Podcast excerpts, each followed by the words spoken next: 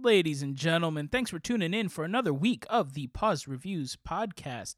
One more quick reminder that starting last week and moving forward, we are putting in a music cue right before we start talking about this week's movie. So if you are in a rush and you just want to get a review of the movie this week, you can jump ahead till you hear that music. The descriptions on all the platforms that we're on also have a timestamp. Feel free, jump ahead, check out the review, and then you can come back and listen to the rest of it later. Otherwise, just settle in and enjoy what's about to be another amazing episode, courtesy of Franc and Tim. And without further ado, this is the Pause Reviews Podcast.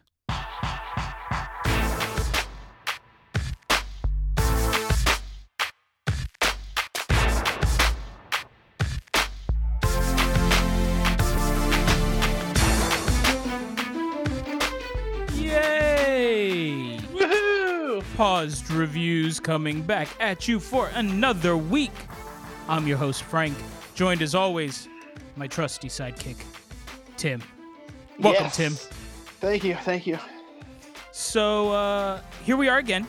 Week Yep.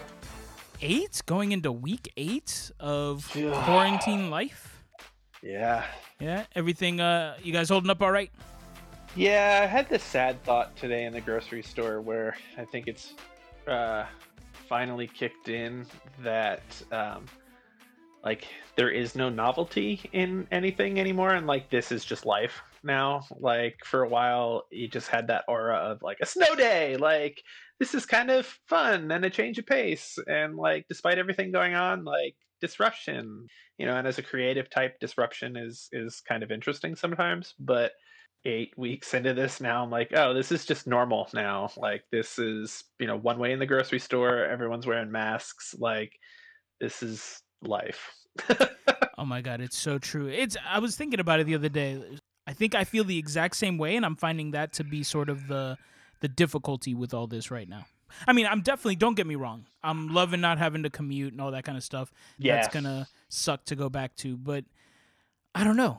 It's kind of hard to feel upbeat about a lot of things when like all the news is negative and you can't go anywhere. Like the things you would normally do to kind of lift your spirits, they all even even if you can go for a hike or go for a walk or you got this thing slapped on your face and I don't know, everything just feels a little bit gross.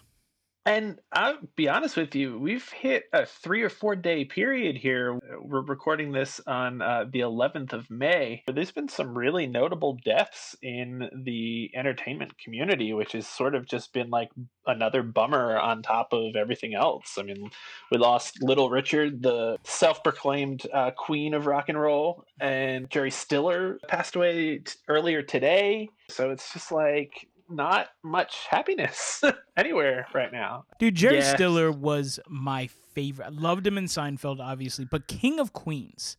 yeah Like, him as Arthur in King of Queens. He, first, he reminded me a lot of my grandfather. Not in looks or anything, but just my grandpa lived in my mom's basement, so he would come up the stairs and just start hollering this or that or the other, and just eh, sort of an outlandish guy. I don't, just watching that show made me think of him. He passed away not long ago, so now that's oh, that's awful. Yeah. How old Yeah. was he? Jerry Stiller was He- up there. He was 92. Yeah, that's that's a good that's a good run. That's a win. Yeah. Yeah, totally. And uh I think Little Little, Richard Richard, was was like 83 or something. uh 87? 80s. Yeah, I that makes that makes sense. Uh, but yeah, I mean that was uh, that was a gut punch for me. Actually, really weird thing about that one is I was thinking about this late Friday night. I was like, you know, we've lost a lot of musical icons over the years, the more recent years with like Tom Petty and um, Prince, and it's it's been like a really strange Bowie. It's been like a strange thing with with musicians, right? And uh, I was like, there's a lot of older musicians that are out there, like you know, icons like you know, Paul McCartney and Little Richard. And I was specifically thinking of Little Richard. I was like, I hope everybody's taking precautions. You know, Elton John was without a, without a piano for a while, you know, to protect himself from all this. He was sequestered in the one home he said that didn't have a piano. Um, I think he rectified that situation. But it was like next morning I wake up and I read the first thing I read in the news is like Little Richard died, and I was like, ah, ah, ah, it's all my fault. Like I shouldn't have, shouldn't have thought about it. Like so. Tim, you did this. Address all letters to Tim. So I was like, no. Uh, but one Yeah. cool thing we did find out a video on YouTube, five minute clip. He actually performed at the Ford's Gala in 1994. So Franc and I used to work at Ford's. And Little Richard played at our gala back in 1994. So when we were like 10 ish years old, he was rocking the stage of Ford's Theater for Oh, Bill Clinton, is which awesome. is fantastic. So Yeah. if you all want to uh, see a really kind of cool video, um, look for Little Richard at the presidential gala in '94 on YouTube. is really is kind of cool. Oh, cool. that's a shout, dude. I'm gonna check that out for sure. But with that, we do need a dose of good news, and I wasn't gonna. I you know, there really wasn't a, a spot to put this in yet, but I had mentioned a couple episodes back John Krasinski when we were talking about the late night hosts. John. Krasinski's been doing this weekly thing on YouTube called SGN, Some Good News. I'm telling you, man, it, it's a little bit of a downer. You're, you, you're to tear up a little bit just because there's some really heartfelt stories and stuff in there. But just to see somebody focusing on so much good and positivity and just doing really positive things for people. This one this week, it was a couple who got engaged, loves the office. He proposed the way Jim proposed to Pam at the gas station. So John Krasinski gets all these people together. He he like officiates a wedding over Zoom and he gets the cast of the office to come and do the dance that they did at the Jim and Pam wedding. You know, just all this stuff. So if you're looking for something, just check out John Krasinski and this thing he's doing. It just it's just a little a little ray of sunshine in all this That's sort of dreary, rainy COVID weather. So all right, that's our two cents. Let's get into this. Uh, Yeah. listener requests slash questions. So we have another question from a friend of mine, Katie, and her husband Kevin. So we had mentioned was it was it last episode? I said uh, that we'll watch anything because last last episode was True Romance, which was a listener Yeah. recommendation. So I guess they tried to test us. So Kevin was asking, had we ever seen The Stupids, and would we watch and review that? So my short answer, Tim, have you seen it? No, uh, Okay. it's it sounds familiar. I think I maybe have seen clips of it, but I looked at some the cover art and some stills, and woof. dude it's uh it's a thing so i have seen it i watched it i might have been in college i don't know i've seen it it is stupid. I'm not gonna rewatch it or review it not because i'm not staying true to my promise only just because my review is gonna be that it's stupid. But the movie is called the stupids. Like there's nothing to say. You know what i'm saying? Like there's just Right. nowhere to go. I remember a fair amount of it. It's garbage. But if you, you know, in the vein of, I don't know, maybe like Garbage Pail Kids slash, what was that Tom Green movie where he worked at the cheese factory? Freddy got Was that- fingered. yeah, yeah, yeah. You know, it's like in the vein of these, just, they're just awful and whatever, but they have these cult followings. I don't know. If you're curious, check it out. If for nothing else, to hear a man sing about how he's his own grandfather.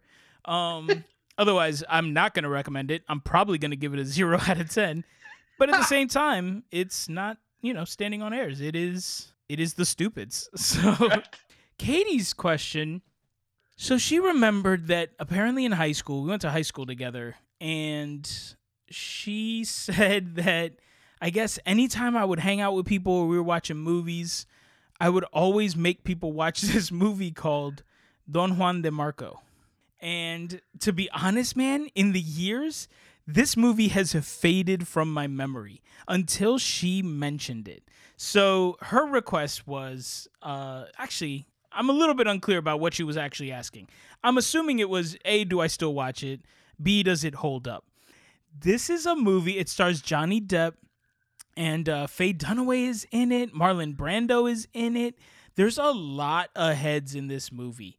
Um, Yeah. and, a, and a lot of character actors that you're going to recognize. Like a lot of the therapists that work in the mental institute, like just people that you've seen in other things. So this movie, this movie really was everything when I was growing up for a couple of reasons. I, I feel like I found this movie in middle school. Um, you know, I grew up in what was Southern Virginia then. I think we've kind of been absorbed into Northern Virginia at this point. We're right at the at the floor of Northern Virginia. When I was here in middle school, it was farms, man. It was country town Yeah. and country folk. So it was me and a few of the other Spanish kids kind of got together and like, you know, there's things that you're drawn to in movies and one of them is sort of seeing yourself represented, right? Mm-hmm. Yeah, so we watched a lot of John Leguizamo, man. We watched like his his one man shows, Freak and Sexaholix and things like that. But he also had this awful, awful movie, probably on par with The Stupids. It was called The Pest. But dude, we loved this movie because you know it was he was representing us, right? Yeah, Especially John Leguizamo being half Puerto Rican. Now Don Juan played by played by Johnny Depp, not an accurate representation, but it was sort of the I don't know, man. It was just sort of the soul of this movie and the fact that it was Don Yeah. Juan and we all kind of dude, we used to watch this movie all the time.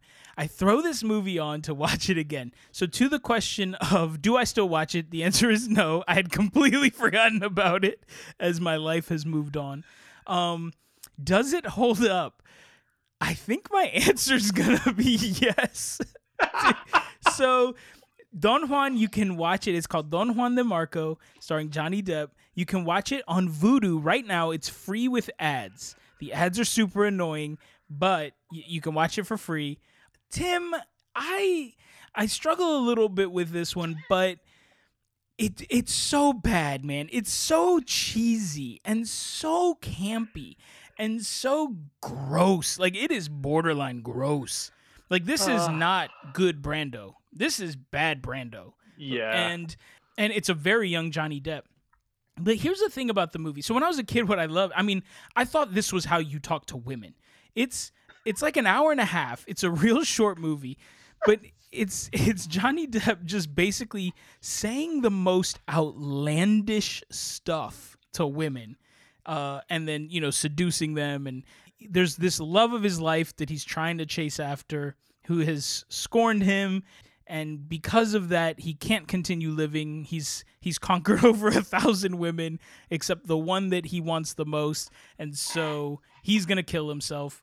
Uh, marlon brando plays a therapist who's called to the scene but he's admitted Yeah. into like this psych ward for 10 days for evaluation to see if he needs to be committed.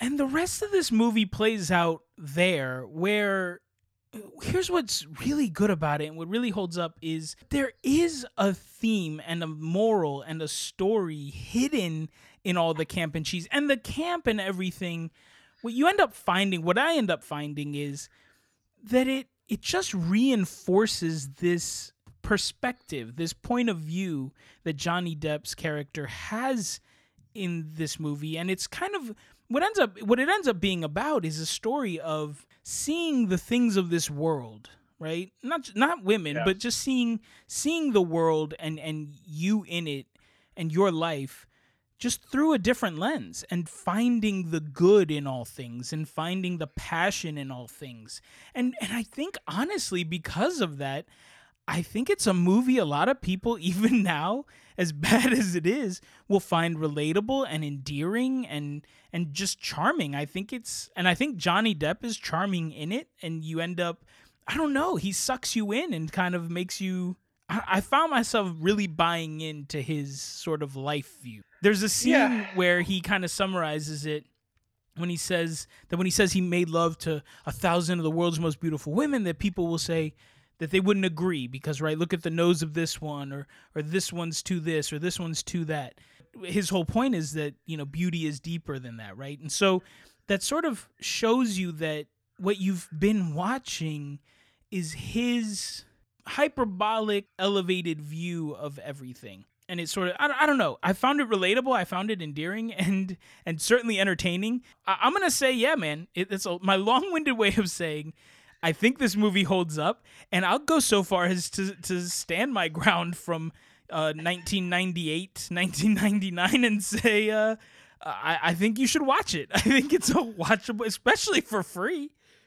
Well, so I will say that um, I, I may have to be a little bit more um, uh, diligent with my my responses as uh, a, a text a text rolls in yesterday afternoon, uh, Sunday afternoon about I don't know 1.30, 2 o'clock from Franc says you got a little extra time today, and I'm like.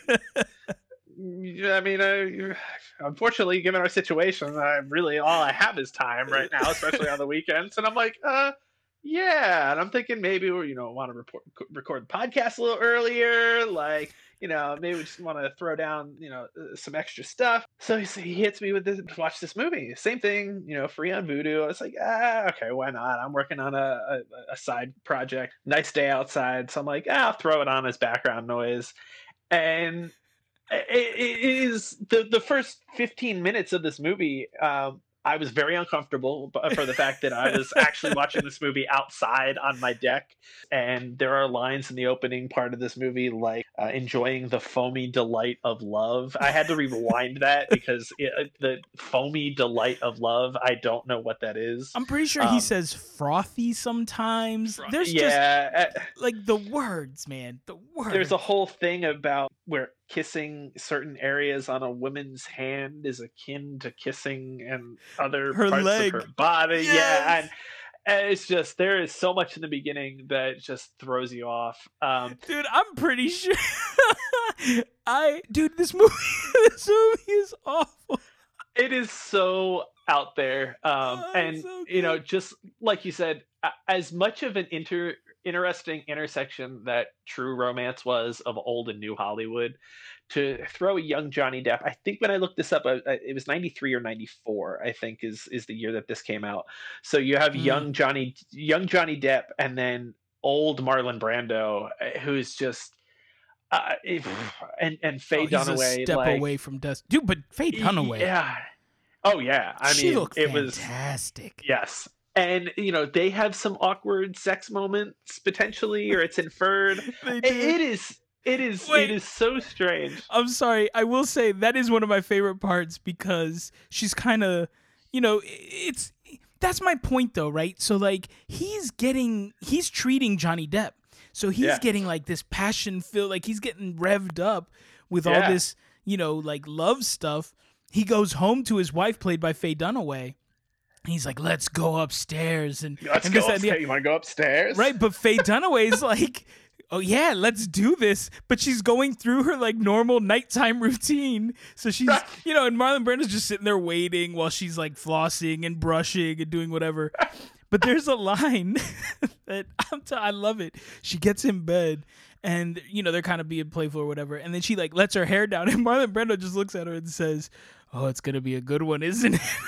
she like laughs and the lights go out and it's all giggly. So it's a little uncomfortable. But at the yeah. same time, like I don't it felt like a very genuine moment. You know, like he right. was very funny and charming and playful in that. He reminded me of old like Guys and Dolls Brando. Like it was Yeah. Yeah. Anyways, it, so sorry, I didn't mean to cut you off, but that scene no, like stuck with me. I mean, to your point though, like there is there, there is a message underneath this movie. And as I'm listening to you explain your thoughts on that, it almost really comes off to me like almost the whole crux of A Miracle on 34th Street. Like, what really is the danger in this guy believing his world is the way it is? You know, right. his dad died of a car accident when he was 16 and his mom committed herself to living as a nun and he was just bored with his life. And it turns out he didn't even really want to kill himself. He was just looking for this adventure right? And he's just romanticizing his world and trying to make better of the situation that he finds himself in. And it's very much like that whole argument to to free Nick in Miracle on 34th Street. Like, if this man is bringing joy to people, what is the harm in believing in Santa Claus? Like, right. it's just there. There is something to be said about that. And in the end, Brando and Faye Dunaway go out on retirement. This is Brando's last patient at the mental hospital, and he is going to live a happier, more passion-filled retirement on you know on an island cruise somewhere. And I just I think there's a message underneath this movie, and it and it's just it gets lost in that cheese. Watching it for the first time yesterday, though, I get how it can be a movie that you grew up with and loved unapologetically. It just has all those qualities of a movie that you found at some point and were like, dude, this is my jam. It just right. everyone has those movies and it just has the pieces in it you're like, yeah, I totally get that, and I probably would have been all over this movie too. Like the the fantasy, uh, the fantasy pseudo flashbacks uh, of like Johnny Depp's character and these these adventure stories and this swashbuckling and the um, sword duels and all this kind of stuff are very Princess Bride esque, and you have these uh, you know amazing adventures, and it's interspersed into this movie in a way that you're like yeah, if I came across this on TV as a 10, 11 year old, something like that, I probably would have loved this movie too. It's just one of those Saturday afternoon movies that you would have found and thought it was the best thing on earth. And I right. totally can see that in this movie. It just it has those hallmarks. I, I if I could map out what those hallmarks really are, I think we'd find a lot of commonality in in, in crappy movies that people love. Um, it's just it, it, i can totally see how it is how how that would fit this criteria for sure like i said finding it and being able to sort of see a representation of yourself um, yeah. I think also being in middle school, the height of sort of preparing for what was about to happen in high the school. Puberty, aka puberty. Oh, I was deep in puberty. That dude, Tim, I think I had chest hair, but it was, but more about like finding your yourself and your way and how you were yeah. going to approach the opposite sex or the same sex, whatever your jam was. And this being a story that was familiar as a kid growing up, the scenery is gorgeous at times. The flashback yeah. scenes are exciting, entertaining. I don't know if you're asking if you're asking if it's a good movie, it isn't. It's it it wants it, it I feel like it genuinely wants to be a good movie. I think it's yeah. trying to accomplish something but it's so outlandish and it's so over the top and just it's so much. It's just so much. It's a caricature of don juan but there is depth there.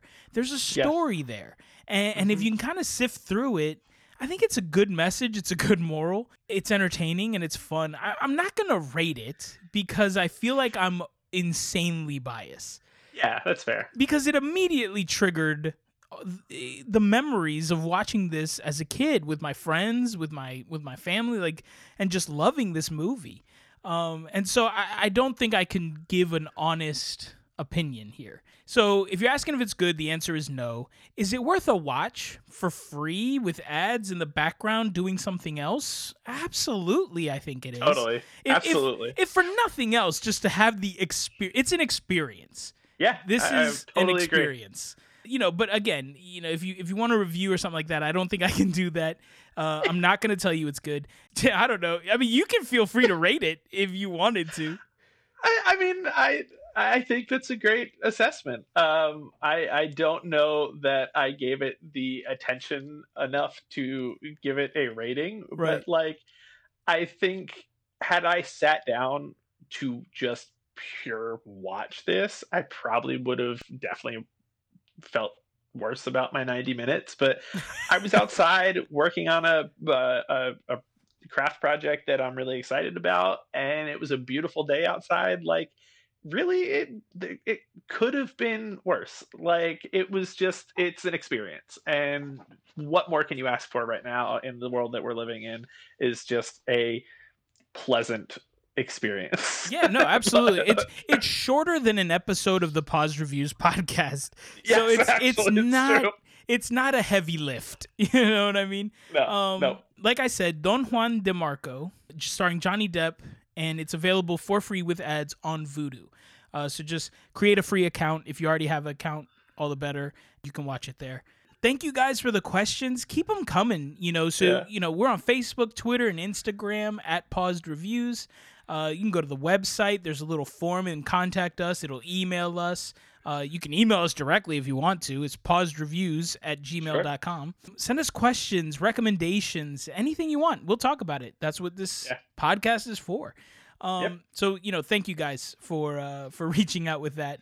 Always, always fun to uh, hash up some old stuff. I love it. I love um, it. All right, well, Tim, what else are you watching, man? What else is what else is occupying your quarantine time? Yeah, um, I finished uh, Haunting of Hill House. Did it hold up through it, the end? Yeah, um, yeah and I, I think I just I kind of had the last episode on as I was working on something, and I really probably should go back and like actually really really watch it. The one thing that I think that series does brilliantly is it doesn't hit you over the head from the beginning with the supernatural and the craziness. It really builds to a crescendo. Yeah. And that last two episodes, especially the last episode, are just nuts. And the shifts within that final episode are just so crazy. Like uh, what happens is all over the place that you are not sure what you are watching is real at all. And nothing in the rest of the series really sets you up for that. Uh, it, there's hints of it. You know, the parents really never acknowledge the existence of ghosts, and Stephen, his whole career is writing horror novels about a subject he doesn't even believe in. And so you're never really sure about the paranormal things that happen. But when you get to that last episode, oh boy, are you totally like, yeah, this is nuts. And it's fascinating. I just, I, I loved it. I loved it again. I really hope that the second season is is strong. You know, I loved the first season of American Horror Story. The second season was better on a, a, a more recent rewatch in the last four years but I fell off after the rest of those when they started trying to connect the threads and everything. It just kind of lost what I thought was unique about that. I hope you know this is a very you know I hope they stay with anthology and we don't try and push it too much. And it is what it is. Yeah, know? yeah. No, I agree. It's it's a great show. I definitely recommend it. Uh, I yeah, for sure. It's one of the best things Netflix has done, hands down. On the happier note, Disney Plus finally released their show that they've been teasing for a little while called Prop Culture. This is something that's right up my alley. I love I've always loved building stuff. I've always been into action figures, and um, we talked about it on the Cowboys and uh, Aliens episode about my Playmobil stuff. Like, I've always been into things like that. I'm working on a project right now based off of the Ghostbusters movies. Always just been into tinkering and, and messing around with with building stuff. Um, so this show is right up my alley. I love movies with props, Star Wars, Ghostbusters, you know, stuff that's like got cosplay elements to it. Right. Um, love stuff like that this show is awesome. I've watched two episodes so far. The first one is on Mary Poppins. The second one was on Tron. I have to give it to Disney Plus because uh, and Disney because it, much like we've talked about with Jeff Goldblum, I've I've not seen Tron. I'm familiar with it. I know Disney's rolling out the roller coaster whenever they're o- uh, able to open again, but it's still fascinating to watch. They're they're um, the guy who hosts the show is you know uh, a collector of movie uh, props himself, and he's invested in this stuff. And he he goes to the Disney archives and he finds what Disney still has in their archives, whether it's big prop pieces or um, costume sketches or, or things like that. Um, and then he visits with artists and actors from the movies themselves and finds out what they maybe have taken from set or what they still have in their possession. Or he brings them stuff from Disney's archives to show them. Um, Mary Poppins. Awesome. It is is super fascinating and it is amazing as a creative person to watch these artists whether they're actors or set painters or, or uh, choreographers interact with pieces that they haven't touched in years you know something that they put a lot of time and effort into during the film process and is now become an iconic piece and you know is maybe lost to time or um, the elements or something but you know he talks a lot about in mary poppins how that was a time when props were you know not a big deal. You know, props were used and maybe rented from a prop house and back on a shelf. There are iconic pieces from a lot of John Hughes movies that were just taken from a prop house in, in you know California, used and sent back as rental. And you know, there's just stuff that's recycled throughout movies that it's just a piece of the set. But the Mary Poppins one, what they do have is amazing. Um, he interviews uh, the actress who played the little girl and she still has her woven uh, straw hat that she wore oh, with in the, the ribbon? movie. Yeah, oh, she still cool. has her original hat, and he brought her her original dress that she wore that Disney still had in her archives, wow. and she choked she choked up over it. And the one thing that I've seen a lot of the artists or actors say when they're presented with something and they're all like, "Oh, hello, old friend," or things like this is stuff that they lived in for months during filming and then Yeah. have never seen again. Yeah. I mean, a lot, a lot of the Tron stuff was just hockey helmets with scotch tape on them, and they've disintegrated. But Disney's tried to preserve them what they have, and it's just it's amazing. Um, and it's got a lot of the elements that we've talked about with Jeff Goldblum. You know, whether you like the movie or have seen the movie or not, it's still an awesome watch. Um, the next episode I'm super stoked about is Nightmare Before Christmas, which is one of my all time favorite movies. That's which is I'm a com- dying. yeah, it's it's a complete prop movie. So I'm really excited to see that one. And I think the other one after that is on Pirates of the Caribbean, which is going to have an interesting crossover with the ride itself, apparently. So Oh, that's cool. uh, yeah, so it, it's definitely worth watching. Um, uh, if nothing more than to just see how much these artists really care about their work. It's it's so cool. But I definitely big uh, big thumbs up to that one. Their original content is is really really well done so far uh, with what I've seen. So That's awesome. I mean, Disney Plus has just been impressive. Yeah. Um, but so I ended up watching Open Range. It is currently available on HBO. So if you have HBO, you can check it out. HBO is actually running a, a bit of a special right now uh, as they prepare to launch uh, HBO Max. So you can sign up for HBO now, now, and uh, and you can get it for twelve bucks instead of fifteen bucks a month for a, a full year. And then uh, and once Max launches later this month, it'll automatically transition to HBO Max, and and off you go. So uh, I signed up for that. I started watching Open Range, which I remember when it came out. Actually, I think I think when Open Range came out, I was working at a Suncoast movie company, mov- motion picture company, or whatever it was called. Right? It was just this like hyper expensive store where you could buy DVDs and VHS. Right? So I was working at Suncoast. This movie came out, and I I picked it up and watched it and just loved it out the gate. So it's it's Kevin Costner, Robert Duvall, Michael Gambon. So you get a little Dumbledore in there. He plays the baddie, which is interesting. Diego Luna is in it. Annette Bening is in it. Like there's it's it's a pretty solid cast. It's a slow burn movie. It's not like out the gate epic, but it just it's this classic western, you know, and it's kind of two of them in an element that feels natural and and awesome. The story is there are these, you know, free range cattle drivers. Um, I guess they're called free grazers, and they they kind of park the herd outside this town that has Michael Gambon plays sort of this baddie ranch owner who doesn't want free grazers eating up the grass that his cattle could be eating, and tries to run them off. You know, ends up killing some of his hands and wounding some of the others, and just all this stuff kind of starts to happen. And Kevin Costner and Robert Duvall end up standing up to him and sort of taking him and all of his people down and essentially liberating this town it's totally like every other western you've seen it's it's whatever but it's it's really well done. The character development is pretty decent. Um Duvall is excellent in this. Like you just it just feels like i'm watching robert Duvall be robert Duvall.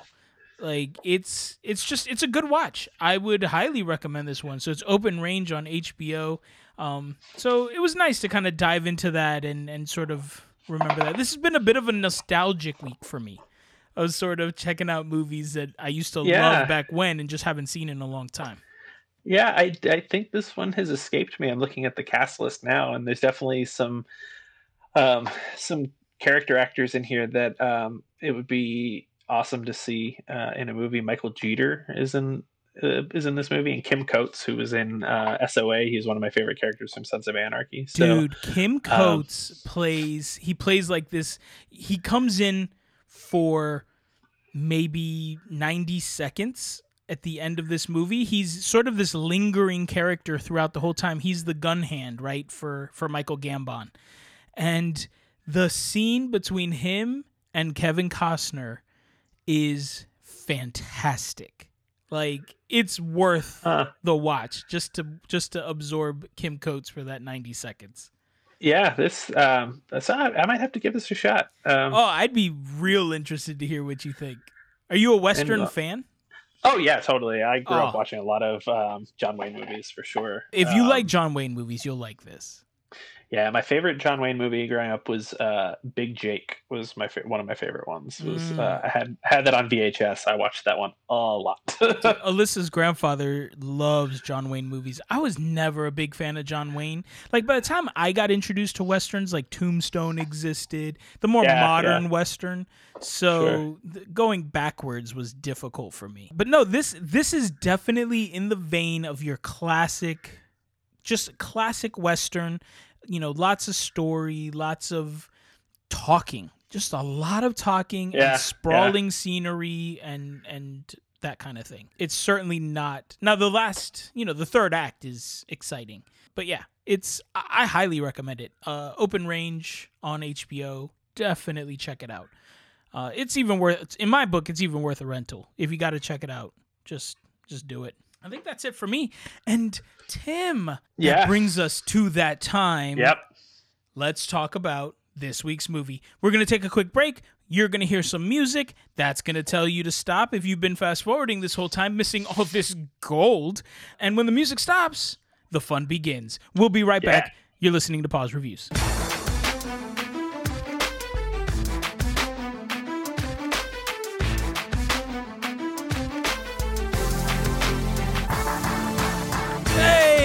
Back. The Pause Reviews podcast. Hope you enjoyed that little song. Little behind the scenes secret. We went nowhere. We just Nowhere. stood here and looked at each other for a couple of seconds to give me an editing beat. Okay, Tim, why don't you tell the people Yep. what we watched this week? So this week we thought we'd uh, maybe scratch a little uh, sports itch. Um, we are some fifty some days into the what would have been the baseball season. We are well into May at this point. Uh, the baseball season should have started on March thirty first of this year. Wow. Um, yeah, so we decided to shake it up and uh, pour out a little uh, for love of the game. for love of the game. Yeah, we thought we'd kind of kill two birds, right? A little bit of a sports tickle, but also some romance, right? We've done a horror, we've done some action, we've done a little comedy, we've done a family. We need a little romance in our lives, Tim. So, yeah, before we jump off, spoiler alert, spoiler alert, spoiler alert. Guys, you know by now. Uh, we're going to talk about this movie in depth. I use that term loosely. But uh, yeah, if you haven't seen it and you want to see it, go watch it, come back. Otherwise, settle in. It's about to get real. For Love of the Game, this movie, so starring Kevin Costner and Kelly Preston as your two leads, that's your romantic pair there. John C. Reilly's in this one, Brian Cox for a second. And uh, J.K. Simmons is always fun to see him. Uh, Yep. Jena Malone is in this one. Uh, so a pretty decent cast. This movie came out in 1999. Ooh, wait, before we get into that, how can you watch it? You can watch it on HBO currently. Otherwise, you can rent it for $3.99 wherever you rent movies. And Prime Video, I think, actually has it on sale right now. A lot of Kevin Costner movies are on sale in Prime Video uh, for about $5.99. Uh, Field of Dreams, but maybe this is baseball movies for the same reason. Yeah. Just trying to scratch makes that sense. itch. Yeah.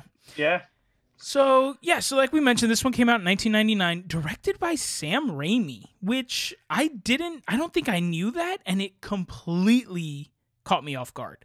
Yeah, I had that audible moment too where I literally said out loud, I was like, Sam Raimi? Really? Really? Okay. Yeah. Um, I mean, if you look at the rest of his major credits, yeah, this is, this is a little out of left field, which It's- is something we'll probably, a term we will be using a lot throughout the rest of this podcast. I know. I, I I caught myself writing that in the outline too many times, and I was like, oh, I, it's just the saying. Um, Yep. Yeah. So Sam Raimi, if you don't know, he directed the uh, Tobey Maguire Spider-Man trilogy. He did Army of Darkness, The Evil Dead, Evil Dead Two, The Gift, Drag Me to Hell, A Simple Plan. So to get this movie, which is like a pure romance slash sports movie. It's just it felt odd. I'm not saying he heard anything. I don't think he did. It's just it seems like a very random pairing. There's only a little bit of blood in this movie. Only a little bit. I was like, no, there. Oh, there is. Yeah, it's a very forgettable amount. All right, it's written by Dana Stevens, who also wrote City of Angels and Safe Haven. The screenplay is based on the Michael Shaara's Shaara, Michael Shaara. I don't know. Michael Shaara novel. Um, this was a massive failure at the box office. Yeah. So mixed. I think the budget was anywhere from fifty to eighty million, and uh, this one worldwide grossed forty six. So a massive failure for many reasons. That They definitely got some of my money though in that gross because I saw this movie in theaters in 99 as part of one of those like 8th grade, 7th grade, 8th grade group date outings. oh, that's so, funny. I don't know Yep. when I saw this. I would have been in high school. I don't think I saw this in theaters. I think I came across this one later. Okay, so what's the synopsis of this one? At the end of his 18 year career as a major league pitcher, Billy Chapel, played by Kevin Costner, of course, uh, reflects back on his five year on and off again relationship with Jane Aubrey, played by Kelly Preston, uh, after she tells him that she's accepted a new job and is moving to London. All right before he pitches what could be the last, or what is the last game of the season, and possibly the last game of his career. Oh, Tim, Dun, dun, dun. the stakes couldn't be higher. Not, not at all. Um, not at all. all right, so let's jump into this one. Overall opinions, trivia, fun facts. So we were just talking about it. I saw this. I did. I saw this movie years ago. Um, I don't think I saw it when it first came out, but maybe shortly thereafter, like once it was out on video. I'm a sucker for Kevin Costner, and definitely a sucker for you know. I mean, at this point, Field of Dreams had happened, Bull Durham had happened. So when I saw this one coming out, I was like, yeah, gotta see it. Gotta see Kevin Costner and gotta see Kevin Costner in a baseball movie. And I genuinely remember liking this movie quite a bit. Like my memory when we when we chose this one, you know, this was definitely one of those of like, ooh, I really like that one. I think it would be a good one. I'm curious to see if it holds up. And watching it this week, I think this movie's awful. Yeah. Um, I- so when I saw this movie in theaters, I was definitely in the throes of my burgeoning diehard baseball love. Uh, I am a huge Yankees fan. My lineage, family wise, goes back to New York. And this was 99. Uh, so this was released a year after the Yankees won the World Series in 98. They won the first World Series uh, of my knowledgeable lifetime. I think actually the first one of my lifetime in 96. And that's really when I started getting into baseball. Mm. So I'm th- I'm 3 years into my fandom at this point. They've won the World Series uh, again in 98 and that's like okay, I'm I'm in this for life sort of thing.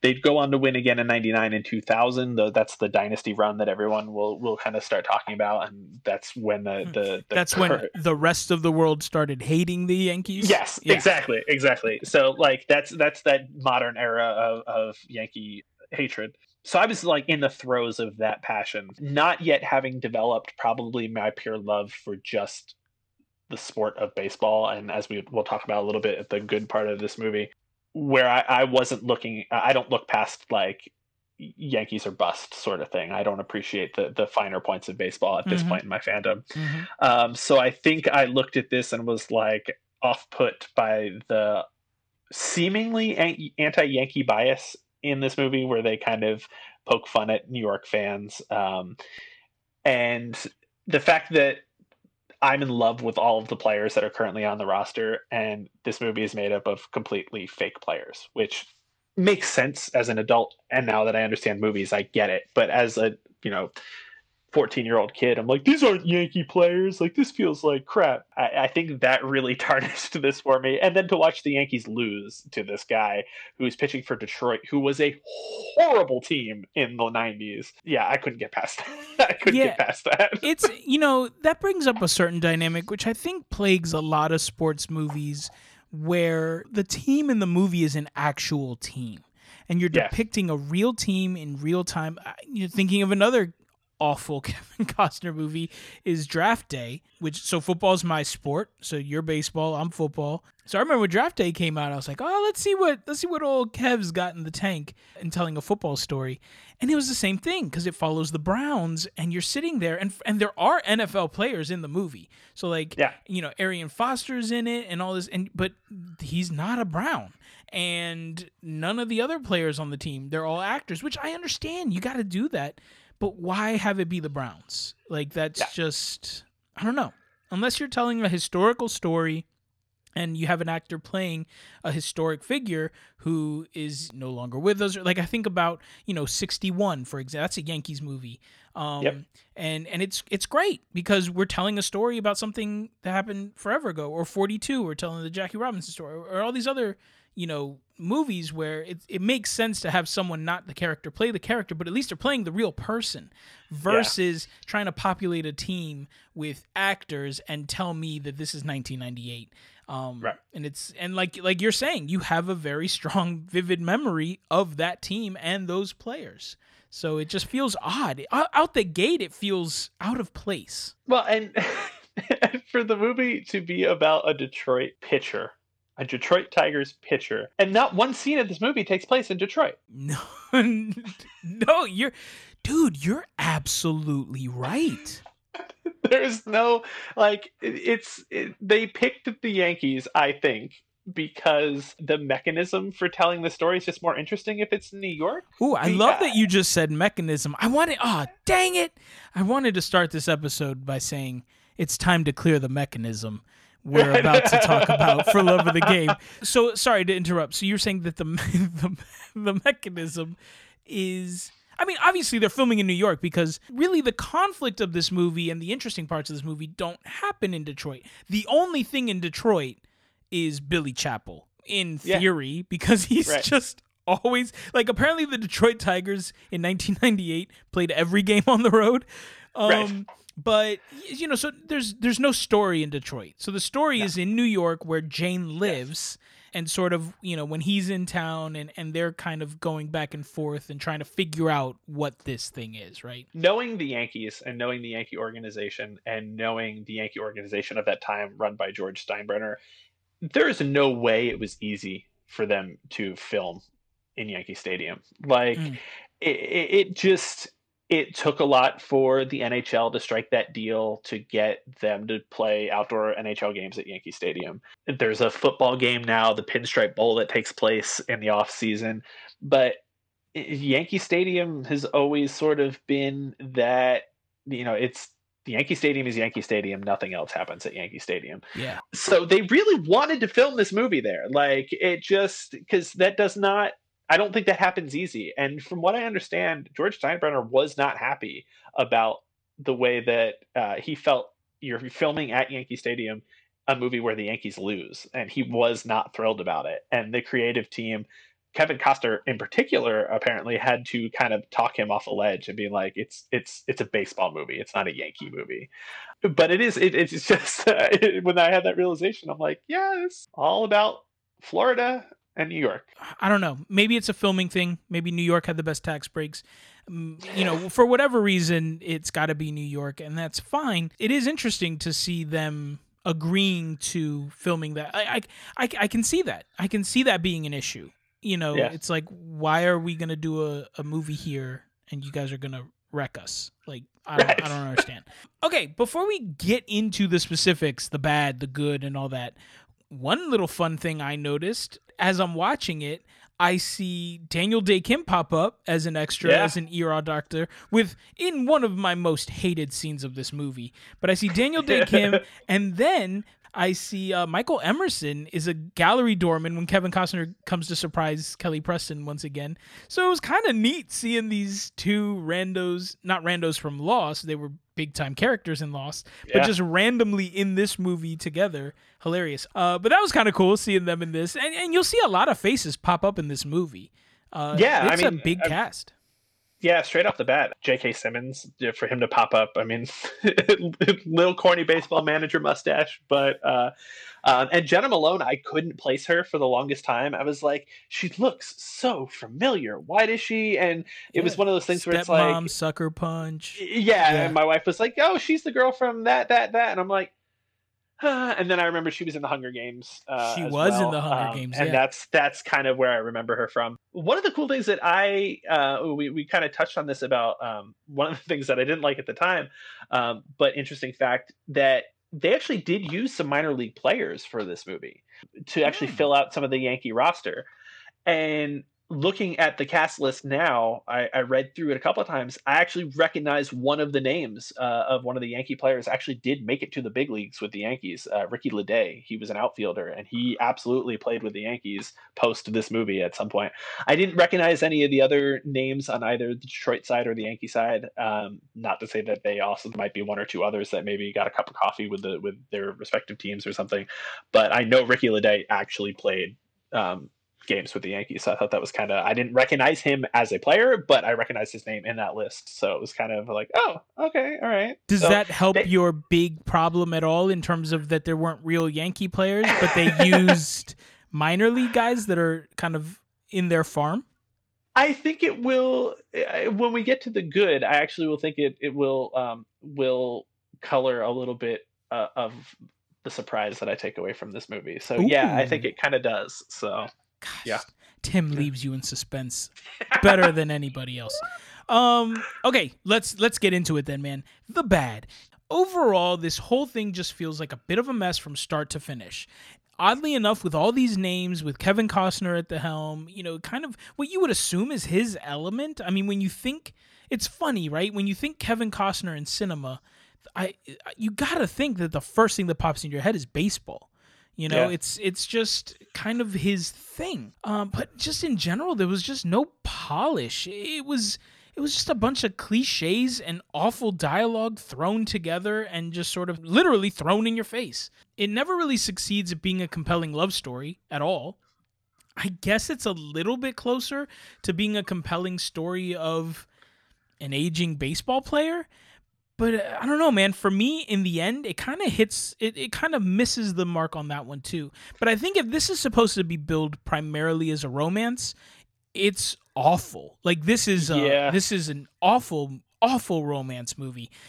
a lot of the things that I kept coming back to, and, I, and my, my wife did watch this with me. The, everything in the relationship is just a relationship I don't want. Like the relationship no, is horrible. It, there's just no part of it that was good or enjoyable. There was a lot of manufactured drama in it, which you could easily explain away by his lifestyle. And my wife did that a couple times, which is unique for her because she's really big at calling out really shitty male behavior in relationships and movies and things like that. Mm-hmm. But in most cases, she was siding with him because she's like, he's a professional baseball player. His life is different than most people. He can't have, you know, a steady relationship. She lives in a town that he visits four times a year, depending on schedule. And this is pre unbalanced schedule in the 90s. So, you know, things have changed. And, um, you know, they, swing through town on a weekend or, you know, if it's Detroit, it might not even be a week. It might be a midweek series. They might be there for a couple days. Like you don't you don't know. And to have a relationship with this guy is not normal. It's not going to be normal at any point. Um, well, but that also think, speaks to sort of the weakness of the baseball side of this, and because yeah. this movie very much feels like he's in New York a lot. right. I mean, right. they maintain a fairly serious relationship from like the second act on, but based on what yeah. you're saying, it's like this would uh, this would be far more of a hey when I'm in town if you're single we'll just throw it at each other but right, like right. they very much it, it, feels like he's there constantly. Yeah, uh, and, and, I don't know. I mean, there was just stuff like you know they set these ground rules from the beginning that like when we're not together in New York, they always like, do, you, Tim. Right? they you do you and I do me, and um, you know we'll get together when we can. And you know the whole scene where she gets mad when she shows up at spring training and he is just you know clearly hooked up with his uh, masseuse, mm-hmm. and she gets all mad and we're like, yep, saw that coming. But literally, he invited you down there and you said no. And from the other parts of your, your relationship, you literally said, if I'm not there, I don't care what you do. Like, and now, and then she tries to say she's not mad at him. But like, that whole scene was like, well, of course he did that. He's a single athlete. Like, uh, okay. And you just on the phone made it clear to him you're living your life and you've got stuff going on. and that it, dude, here's the thing this is a movie, you can set your watch to this movie, man. You can set your watch to the beats. And, yeah. and I, I love a rom com. Hundred percent. Yeah. Love it. I'm a Sure. sucker for them, and I love a good romance movie. But this movie's terrible, and, and just in every possible way. You have these two Yeah. people meet. And the meet cute is fine, but then a- after that, it's just cliches. There's there's nothing. There's nothing special about this relationship. So she shows up in spring training unannounced as you do and and as they certainly do in romance movies because you have to catch him sleeping with somebody else. And of course Right. the way you catch him is that the other chick comes down asking the most obsolete question on earth. Like she comes down in her underwear and you know tight top. Hey billy can i use your hair dryer? The Why dude has you- no hair. First of all, second of all, why is that a question? I mean, look, I'm not the one to talk. I, I have a, a very well defined reverse mohawk. And actually, Tim and I are like Legos. You can put our heads together and we match perfectly. So, this is true. but my point is, it's like maybe I don't know about hair dryer hygiene or or the courtesies of of hair dryer usage that's not a question i would think to ask i'd be like i can use this person's hair dryer i don't understand. So anyways so you get all these tropes that are not only are they not necessarily believable as as the in the case with most of these types of movies they're just not original. There's nothing special unique or anything about this love story. And even the even the dynamics that you expect to kind of come into play like the the baseball player and the Yeah. the everyday mom or whatever a lot of these things you don't even find out until later on it, Yeah. it's a very annoying part of the movie which sucks because it's the biggest part this romance Yeah. I mean, and then you throw in this other, like, what's supposed to be a devastating moment in their relationship. So later uh, in the movie, uh, Billy has an accident. We it's sort of vaguely established that his winter home is somewhere deep in the woods uh, of Michigan, maybe. Uh, it's un- un- unclear. That's a good question. Um, Why would it be? It's probably upstate New York, where Yeah, the Tigers probably. spend all their time. right. Uh, and he's he's it's sort of loosely established that he has a shop and he likes to mess with wood. I, And where does that come from, Tim? I don't know. We haven't seen a frame he's made for her. There has been zero indication that this man likes to go into a shed and chop wood with a buzz saw. But but that's the point. We need a big end of act 2 conflict. And Yeah. and the way we get that is the pitcher cuts his throwing hand on a buzz saw. But there's been nothing that establishes this no. this in any way. And and the kind of the scar that they show leading up to this flashback is like in that fleshy part of your hand between your thumb and your pointer finger where it's like I call it the squish squish. Ooh, Yeah, you know what that is, Tim? If Don Juan taught me anything, that's fleshy part in between the fingers. It's his vagina. he cut his vagina on a bandsaw. Let's, that's why he was so worried. Oh my god, this movie sucks. Oh. He, he just, I mean, I was like, okay, sure. Any uh, injury to your hand as a pitcher is probably devastating, but they make it clear they're in Bumble. And I think Franc's going to go into this a little bit later about his favorite scene in this movie. But they're they're finally getting him some he's got to be medevaced because again there's an extraordinary amount of blood for this injury like and he almost passes out and she drives him god knows how long to this podunk hospital.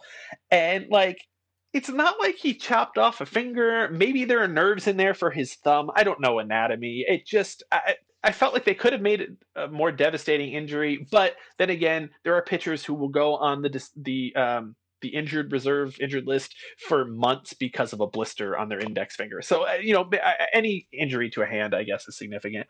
But they're wheeling him out to the, the the helicopter, and he tells her, he tells Jane, call the team, call the team trainer. He's the most important person for me right now. And she kind of gets this devastated look.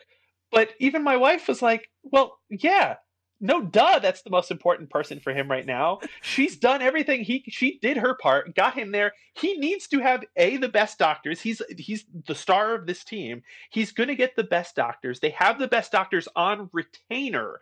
Right. he needs the team to know. And if he doesn't the team could probably file some sort of grievance against him if they thought for any reason that he was trying to hide an injury. So no, like yes, that team doctor is the most important for person for him right now, and that's supposed to set up this conflict.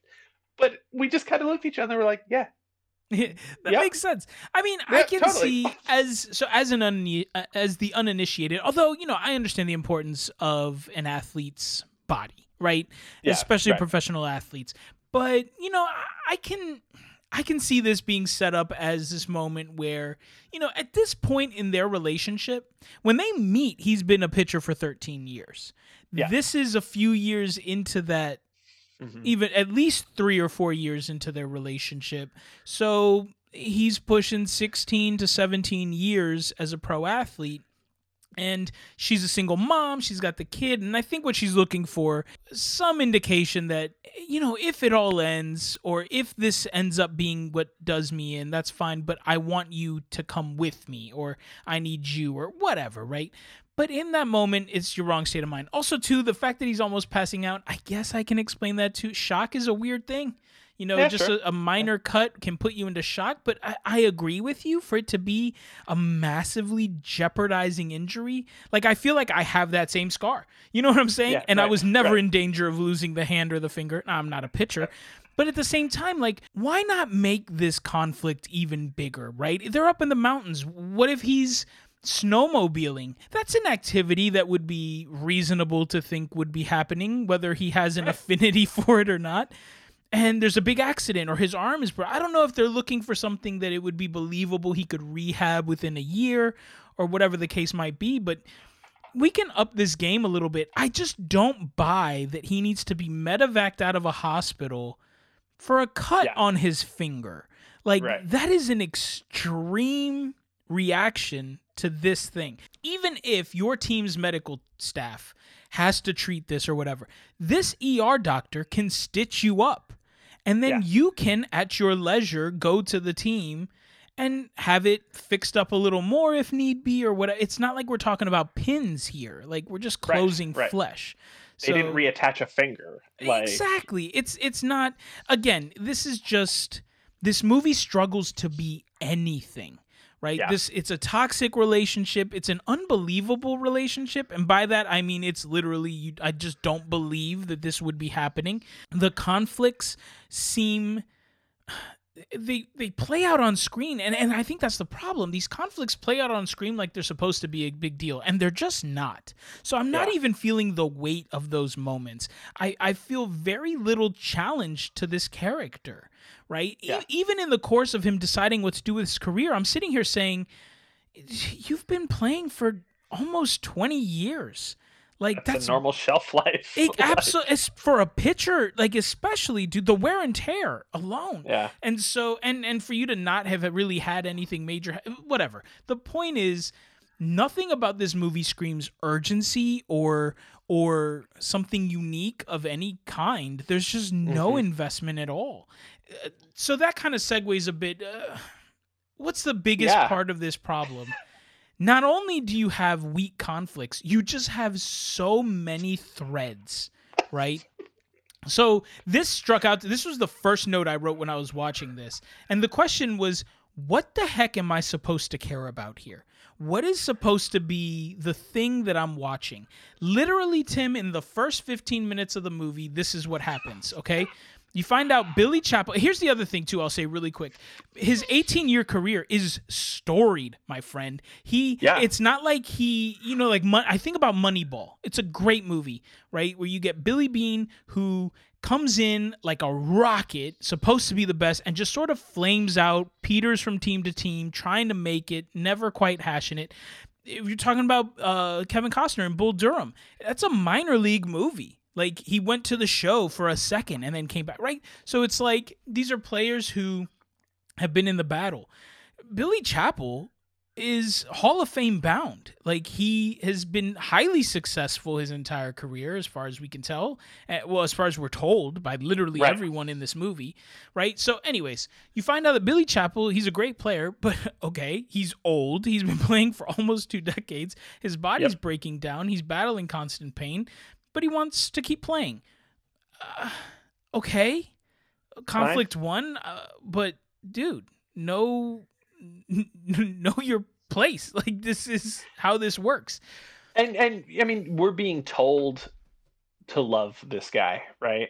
Like you think about players on a league-wide level, whether it's football or basketball or baseball or hockey, that you have a relationship with these guys like you know it, it's usually one-sided but like you've been there with them. And so when it is their time to go it's like you feel that you feel the weight of that decision and that that kicks you in the gut when they retire. It's like okay i mean you're telling me this guy was big and bad and and awesome and famous like sure i'll take your word but i don't care. Like you know it's like he's not Michael Jordan. well, but right? also, where do I see that in the movie, right? Yeah. And I understand right. that there's scenes, right, where fans are trying to approach him in the midst of a heated conversation or a passionate something between him and Kelly Preston, right? So, so I understand that it's inconvenient. But where in the movie do I see him as this beloved athlete or player? Besides the fact that everyone's like, "Oh, he's one of the best. He's one of the best." He's kind of an a-hole to everyone he interacts with. He treats yeah. everyone pretty trashy. He's got this sense of prima donna. He's got this sense of entitlement. The way he handles all the conflict and situations is like me, me, me, me, me. He seems very selfish. There's very little lovable about him. I yeah. I don't love Billy Chapel. I'm not. Yeah. I find myself honestly at no point in the movie am I rooting for him.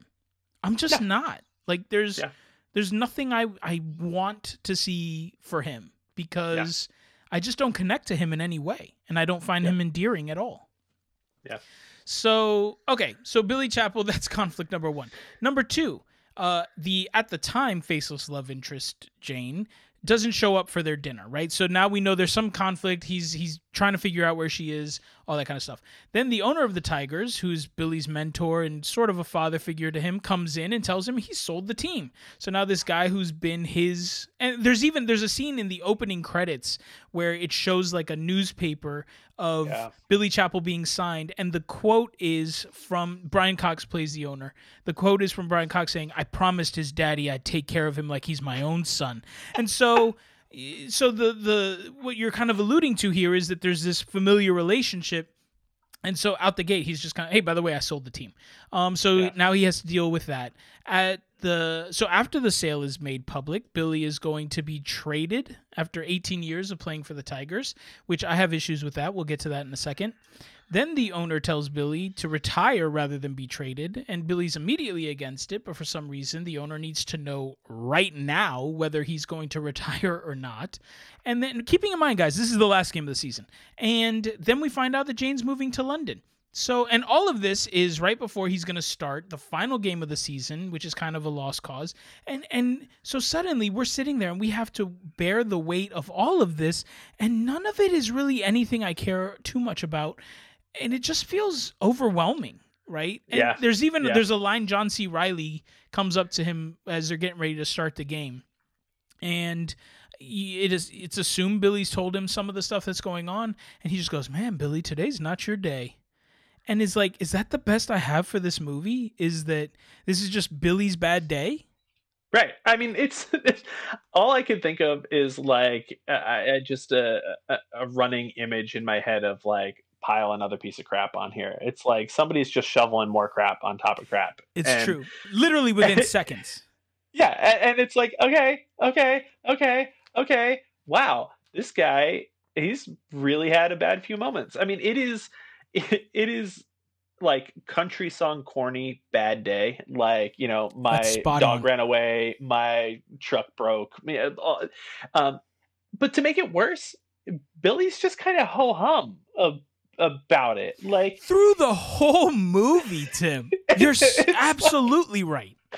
It's like so you're we're kind of being told we need to care about this, but he doesn't really seem to care himself. No. Like just... he he has a face the whole time. it's like every there, there's one moment in the hotel room where where Brian Cox is pushing him for an answer about retirement. Yeah. And here's what I don't in what freaking universe does a team owner walk up to an 18 year player, the star player who has been top of his game for 20 years? Does Yeah. he walk up to him and say, "Hey, you should retire so they don't trade you," and then follows that up by saying, "Tell me right now."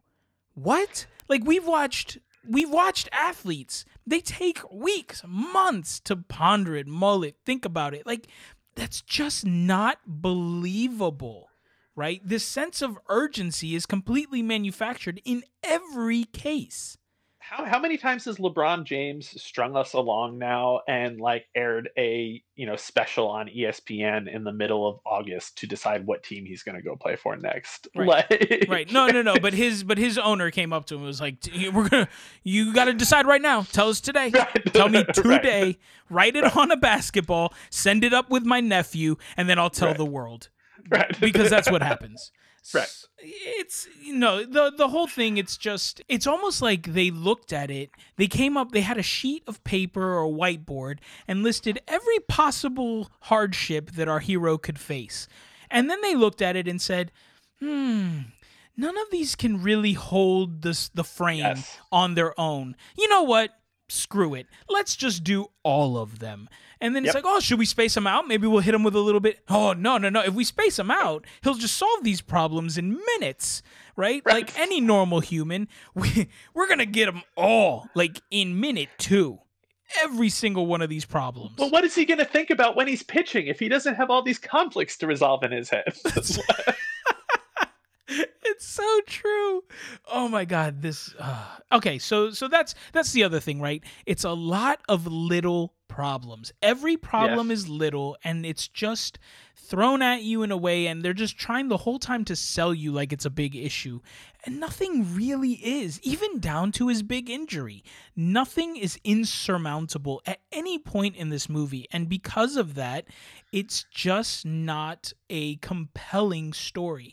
We talked a Yeah. little bit at the beginning. It's not a compelling love story. It's not a compelling baseball story. The truth is, it's just not a compelling story because there's just no sense of of point of no return. There's no sense of danger. There's no nothing. It just feels like a man living his best life and and Yeah. sidestepping the tiniest of little problems. You know, Well, I mean, and at the end of the day, he's still a millionaire. I mean, you have the- to assume. Listen, at the end of the day, not only is he a millionaire, he's Hall of Fame bound. He's going down as one of the greatest pitchers in history. And uh, by the way, guys, pitches a perfect game. So Right. like he is literally check uh, gets the girl. Everything is fine for him. Not Right. only does he come out of this having solved problems, he actually gains new greatness. Like it's this is there's just nothing. There's nothing, right? And and and that's the point. Like give me something. He's he's struggling. He's he's truly a danger of not making it in this game or or his only legacy that he leaves behind is the fact that after years and years of struggling to kind of make it, he he managed a perfect game and is going to walk away. He's walking away from this with a, he's he pitched the winning game in the World Series. We find out early in his so he's he's won the World Series. He's a Hall of Fame career. He's pitched a perfect game. He he's checked every possible box an athlete can check in this sport, and there's just There- no there- nothing. There's nothing. there are plenty of if you go back and you look at the the names of the players who have pitched perfect games there have been 23 perfect games in the history of baseball you look back some of them are, are are big names some of the names you'll recognize um and then some are just out of left field again Yeah, there it is. uh, that just We're, we're gonna have a little counting sound effect. right Ding. but just like have made people's careers. Like pitching a perfect game, Right. it can it, it it it is a ticket into history. It's not a ticket necessarily into the, the Hall of Fame, but it writes you into a very exclusive club. Um, Don Larsen pitched a perfect game in the World Series for the Yankees, um, and he has been on. He uh, just passed away not too long ago, I believe. Um, he's said as much that like you know I was you know I was an okay pitcher, pitching that perfect game changed his station in baseball history. Wouldn't that be a more compelling ending here? Yes, It's it's yes. sort of a guy who's who's always struggled to make it. That would be better conflict in his relationship, right? He's this this woman who could be the love of his life. He keeps setting her aside for a floundering career that he's barely making it in. But then all of it at the end of the day is worth it because he realizes she's really what's most important and he gets to walk away from the game with his name cemented in history. I mean, Yeah. there's just that's just my point. If Yeah, everything I- ends today, it's fine. Yeah, and I mean, I, I think the biggest thread that you could maybe that was of interest to me, if you're looking at you know that decision about whether he's going to continue to play or not, like that is the only thing I guess really in his control at this point. Right. Like that is the only thing that he can by himself decide. And from a pure sports side, I think that was kind of the interesting thing to follow, except for the fact that the story really it plays itself out in his flashbacks while he's pitching as in his decisions already made.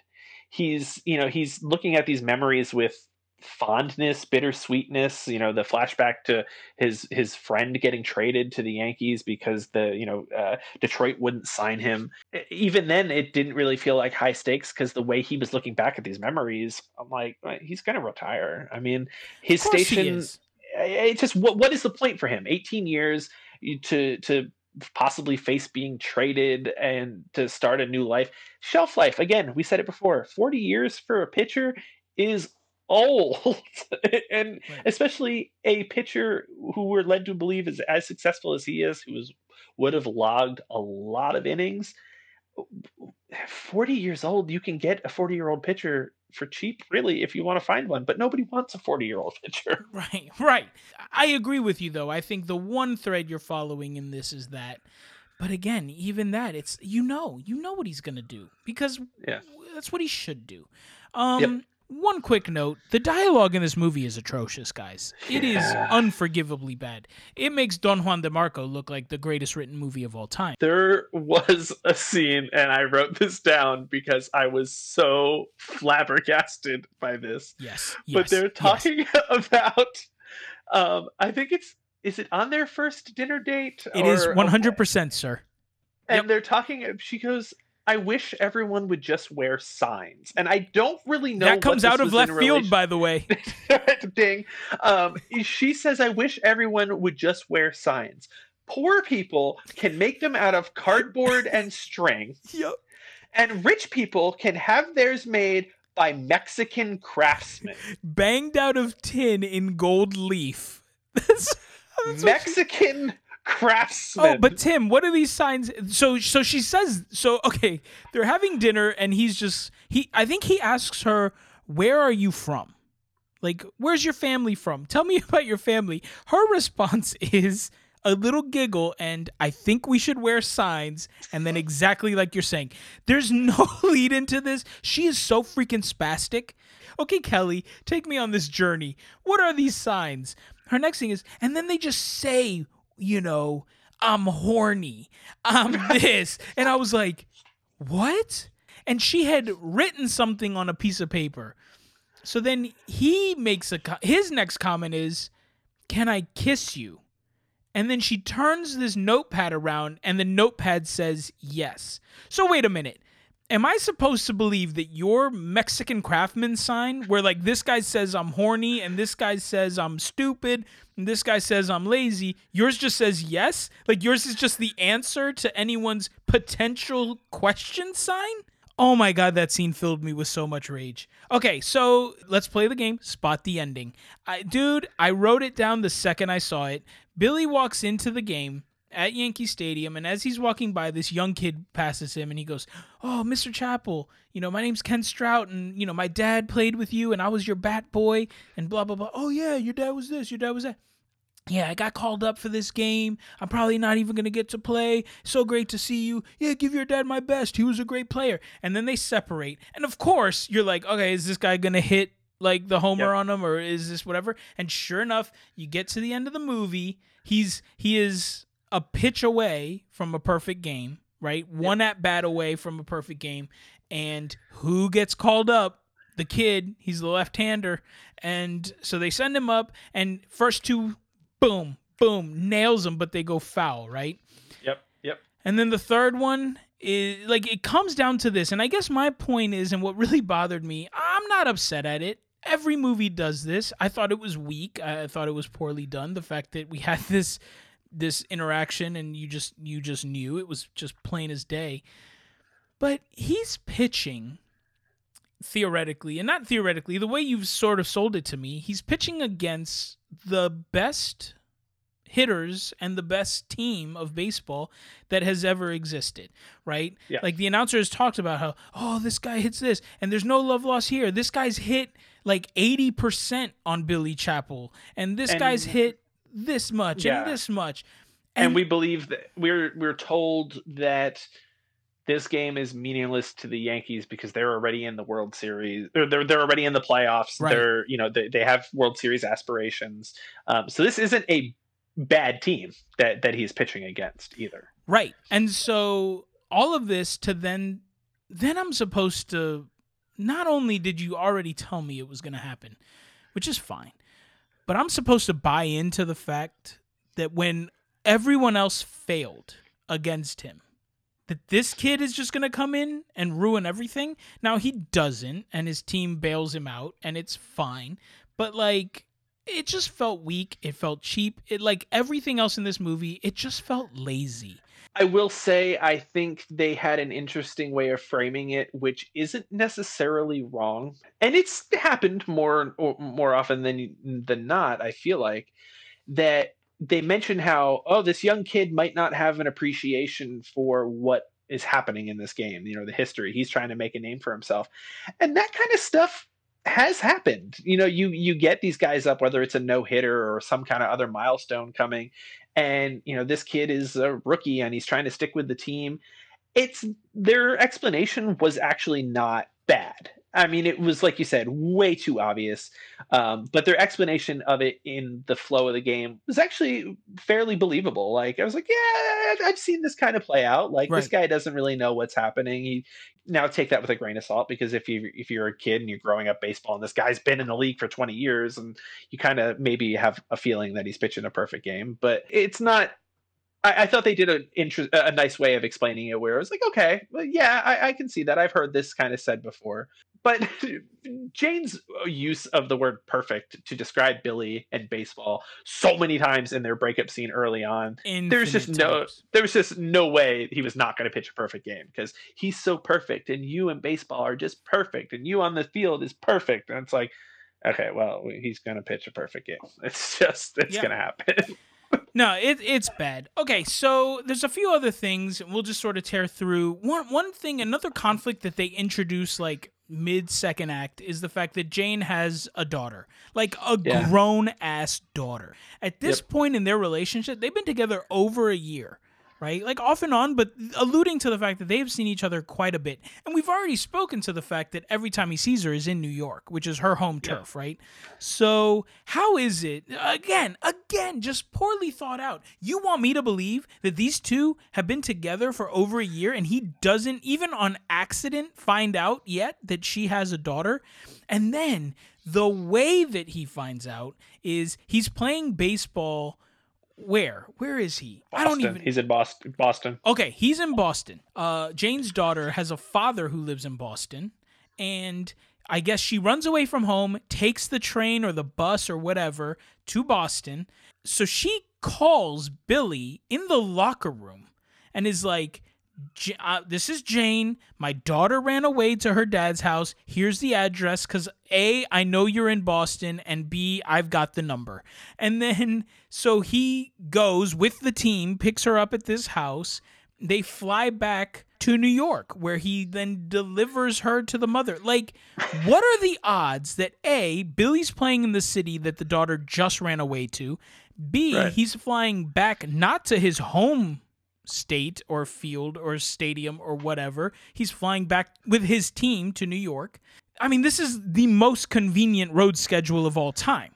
Like and they've been on a break at this point too. Like they Right. had some, they, they've not been seeing each other for a while because they had some kind of minor falling out. And the first time that they really talk is for her to request him rescue her daughter. right, right. Come on. No, no, no. It's it's awful. We talked too about the the ER scene, and again the dialogue. It's just so dumb. He's sitting there like acting like his arms falling off. Her line is, "Is this not America? Is baseball not America's pastime?" And that gets him medevaced to some top hospital to get his finger stitched up. This this whole movie is just awful. And then you get a really terrible question and answer montage where we somehow try to learn a little bit more about him and them and their relationship. It's it's it's lazily done, it's poorly done, it is uninspired and I just didn't care. I didn't care about anything that was No. happening. Okay. and it, that that that scene too also highlights a big issue that I have with the flow of this movie. Mm. to the point that when the third act comes around, my wife even was like, "Huh, this got really baseball heavy again." Like, there's just an unbalanced nature in this. Like, you get this huge montage in the middle, and the injury, and like, you kind of pull away from the actual baseball game, and you get more into the love triangle, or the love story, and then you're back to baseball for almost all of the conclusion is just back to this game to, to see this perfect game play Right. out and it- just felt way unbalanced at points like we were just kind of like it was kind of teetering there we're like eh, flashbacks were, were short and and then we just went into flashback land for so long that i kind of forgot we were at a baseball game Right. No, that's absolutely true. I couldn't agree more. And it's yeah, again, it's just an example of this movie trying to be two things and just not doing it, not doing either Yeah. one well. And that's a hard thing to do, especially with the greatest written movie, let alone with this. Um yeah okay. sure. I, you know, that's a lot of the bad. That's a lot of the problems I had. What's some of the good? Number one, it's Kevin Costner, man, and few people can do it as good as him. I, I think his character in particular, it's basically a man in thought. He's just Yeah. thinking and mulling everything. Like I, I just gave you the laundry list that he's considering. And to be honest, when it comes to when it comes to that, if I can pull any sort of conflict out of this, and Tim, you sort of said it already, right? The maybe the most compelling thread is him and his career decisions.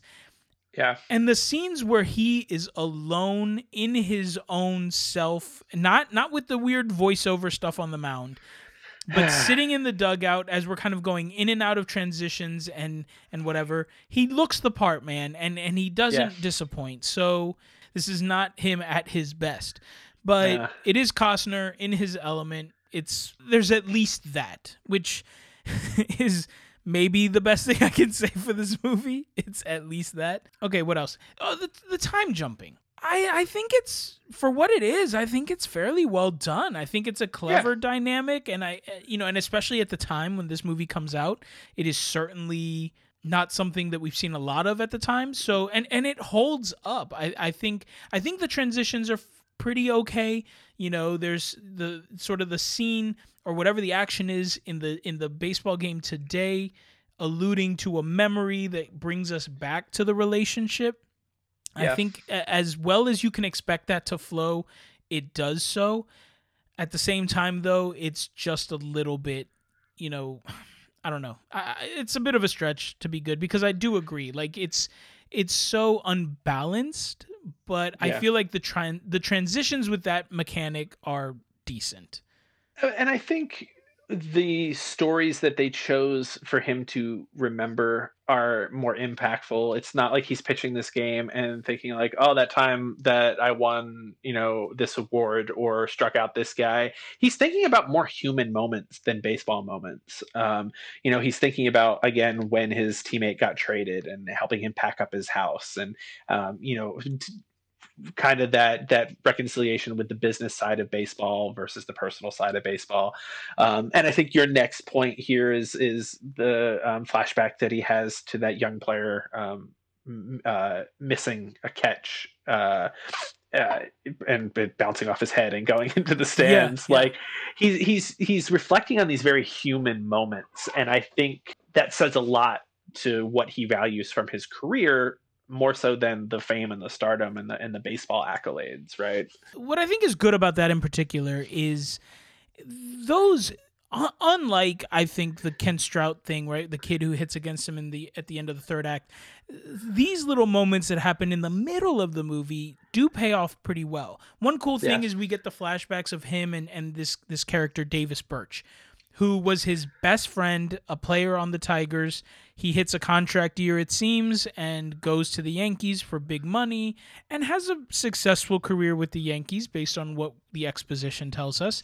But now we see this interesting dynamic of him on the mound remembering these wonderful times with his friend. In fact, it's Birch's wife in the wife seats who keeps Jane from leaving, right? When all the other oh, this week it's a blonde, right? Like this yeah. is but it's Birch's wife. So there's this there's this really deep relationship between those two families and and now he's pitching against him in this perfect game and Birch is trying to be successful on his end. It's this whole thing, right?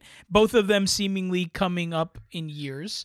Um, you know, Birch is an older player. And then you mentioned the Hart thing, right? So this player yeah. whose last name is Hart, he, you know, makes this awful catch, bounces off his head into the stands, and the flashback is Kevin Costner sort of cheering him up and saying, "Look, you can be a man about this or you can sit in this and stew or whatever."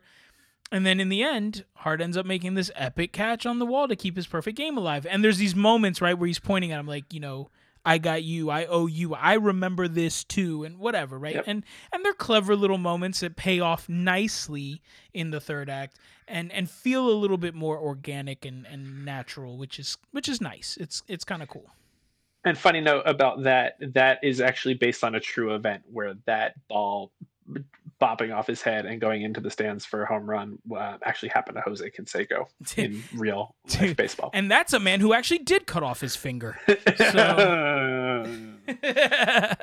um, okay, so what else? What else? Oh, okay. One last thing that I thought was was a nice touch in this is that like you mentioned, this whole movie, it's very much pitted Tigers versus Yankees. Um, the Yankees fans are just kind of howling at Billy Chapel. Oh, they hate yep. them some Billy Chapel. Chapel's always his line throughout the whole. I can always tell when I'm in New York. What's cool in the third act is when the perfect game is happening, you do see this shift where no one really cares about the fact that the Yankees are going to lose. No one really cares about, and you talked about this in terms of what Costner said to Steinbrenner, which is this isn't a Yankee movie; it's a baseball movie, and it yeah. very much feels like that in the end, where where the fans are so elated and so excited to see history being made, they don't care that it's at the expense of their team. And I will say this: I feel like baseball genuinely has that more than any other sport, where baseball fans honestly are fans of the game before anything else. It's it's like baseball fans are fans of baseball who just happen to like a certain team. And I yeah. feel like that plays out in this movie really well. The movie is for love of the game, right? This is yeah, right. for the love of the game before anything else. And, and so I, I, thought that's a nice moment. I thought it was a nice yeah. touch. For sure. I mean, for some 20 years later, um, you know, those issues that I said initially uh, about, you know, being in the throes of my Yankees only passion, um, you know, 20 years on and understanding the historical significance of different baseball things. Yeah, at the moment, like I probably would have been more like the guy at the bar though, who would have been like, no, at the end, he's like, yeah, he was safe, he was safe, you know, not just because, yeah, well, like, of course you would. I'll, I'll, I'll fight till the end, but you still accept that you saw history. Well, even and, that guy, he's like, "Oh, he was saved. What about? All yeah, right, oh, yeah, like, good oh, job, yeah. Chapel." Yeah. You know, so when there are storylines in their significance, I'm sure everyone watched the Cubs win a couple years ago. There's transcendence a lot of times that I don't think you see in a lot of other sports. So you're absolutely right. It was a touch now that I appreciated that I did not appreciate at the time. Yeah. I think okay, so that pretty much sums up the breakdown of good yeah. and the bad. I will. I will say though, to just to kind of play off of your point though, um, I was really actually looking forward to getting into this to critically rip it from a baseball perspective.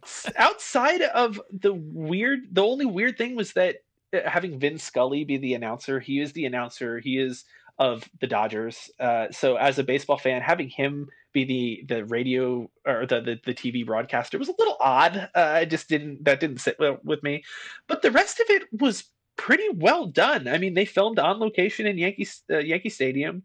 The radio announcer in the car uh, in the one cab scene is definitely John Sterling. He's uncredited. He's the longtime Yankees broadcast guy. Um, the PA announcer was Bob Sheppard, who was the longtime Yankees broadcast or uh, public address announcer who actually taught my dad public speaking in college. Really? Um, yeah, and my dad said he was old then, so and that was in the the late, early seventies. So um, he's obviously since passed away, but he, um, he was iconic. Um, Derek Jeter used his introduction uh, to come to the plate well after he passed away. Um, just the play of the game itself the perfect perfect games need spectacular plays. That is very you know it's it's not an easy thing. So plays like the outfield catch or even the that slow roller up up the middle to end the game um, that's common common common stuff.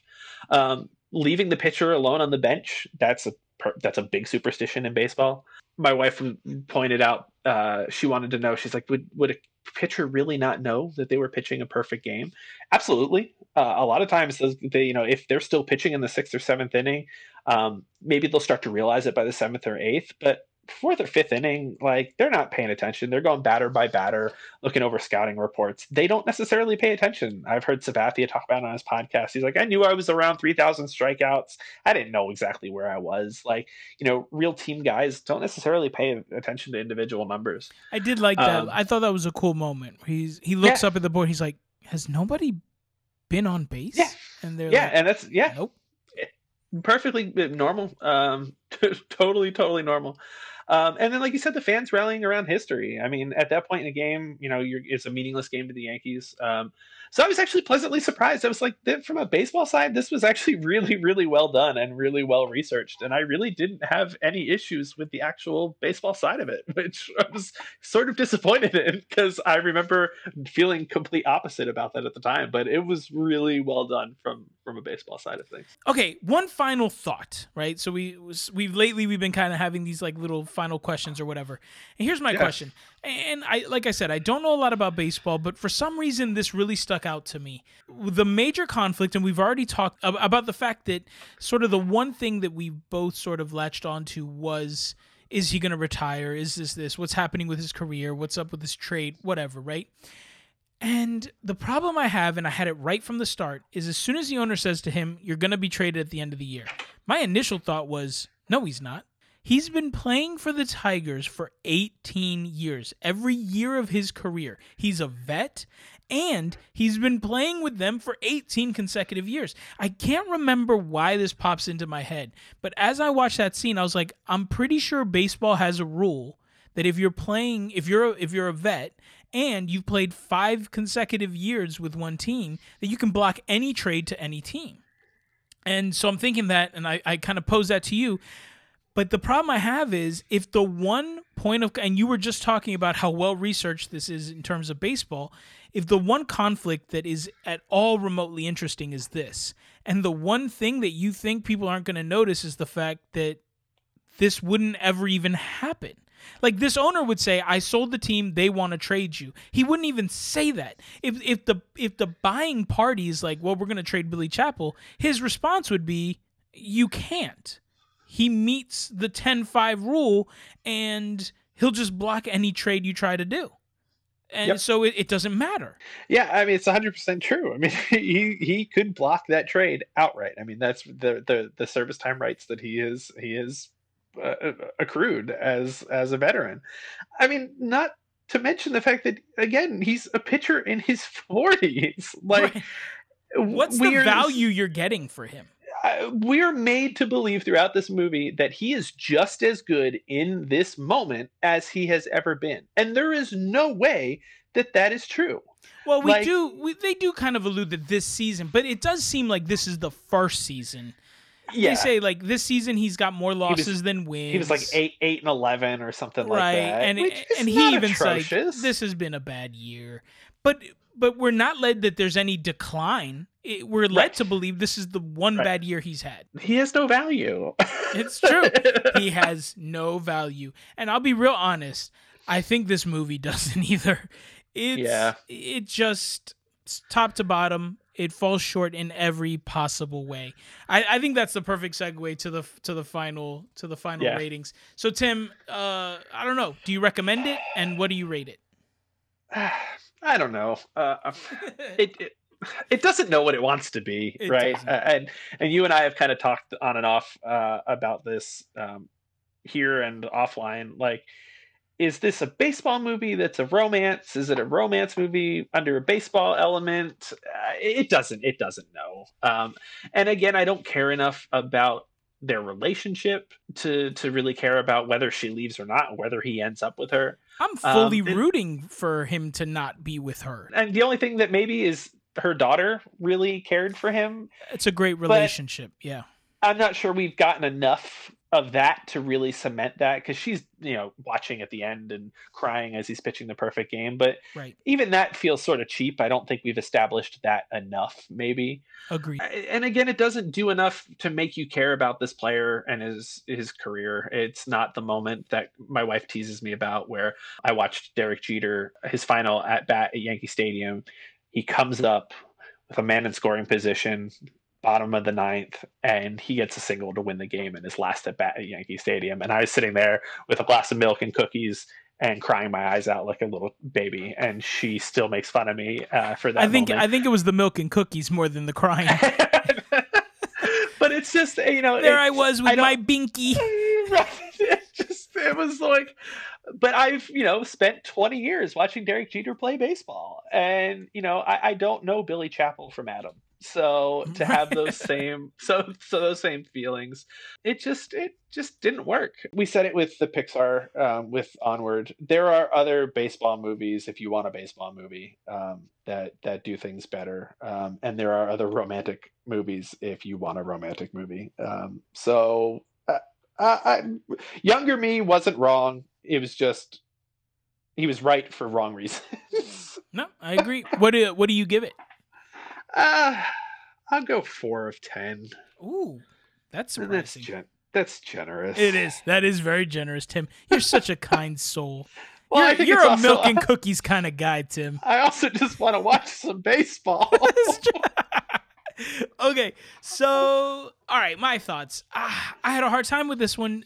Not not not rating it. well, it just it just hurt my soul.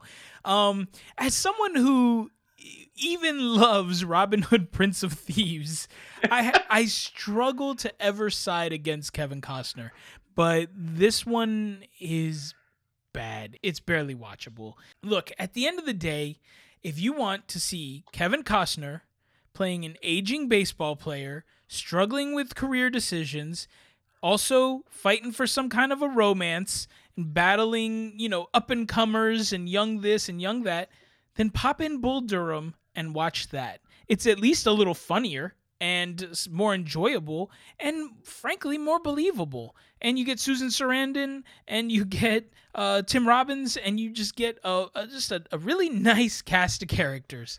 Um, Yeah. Bull Durham's not a great movie, but it's way better than this.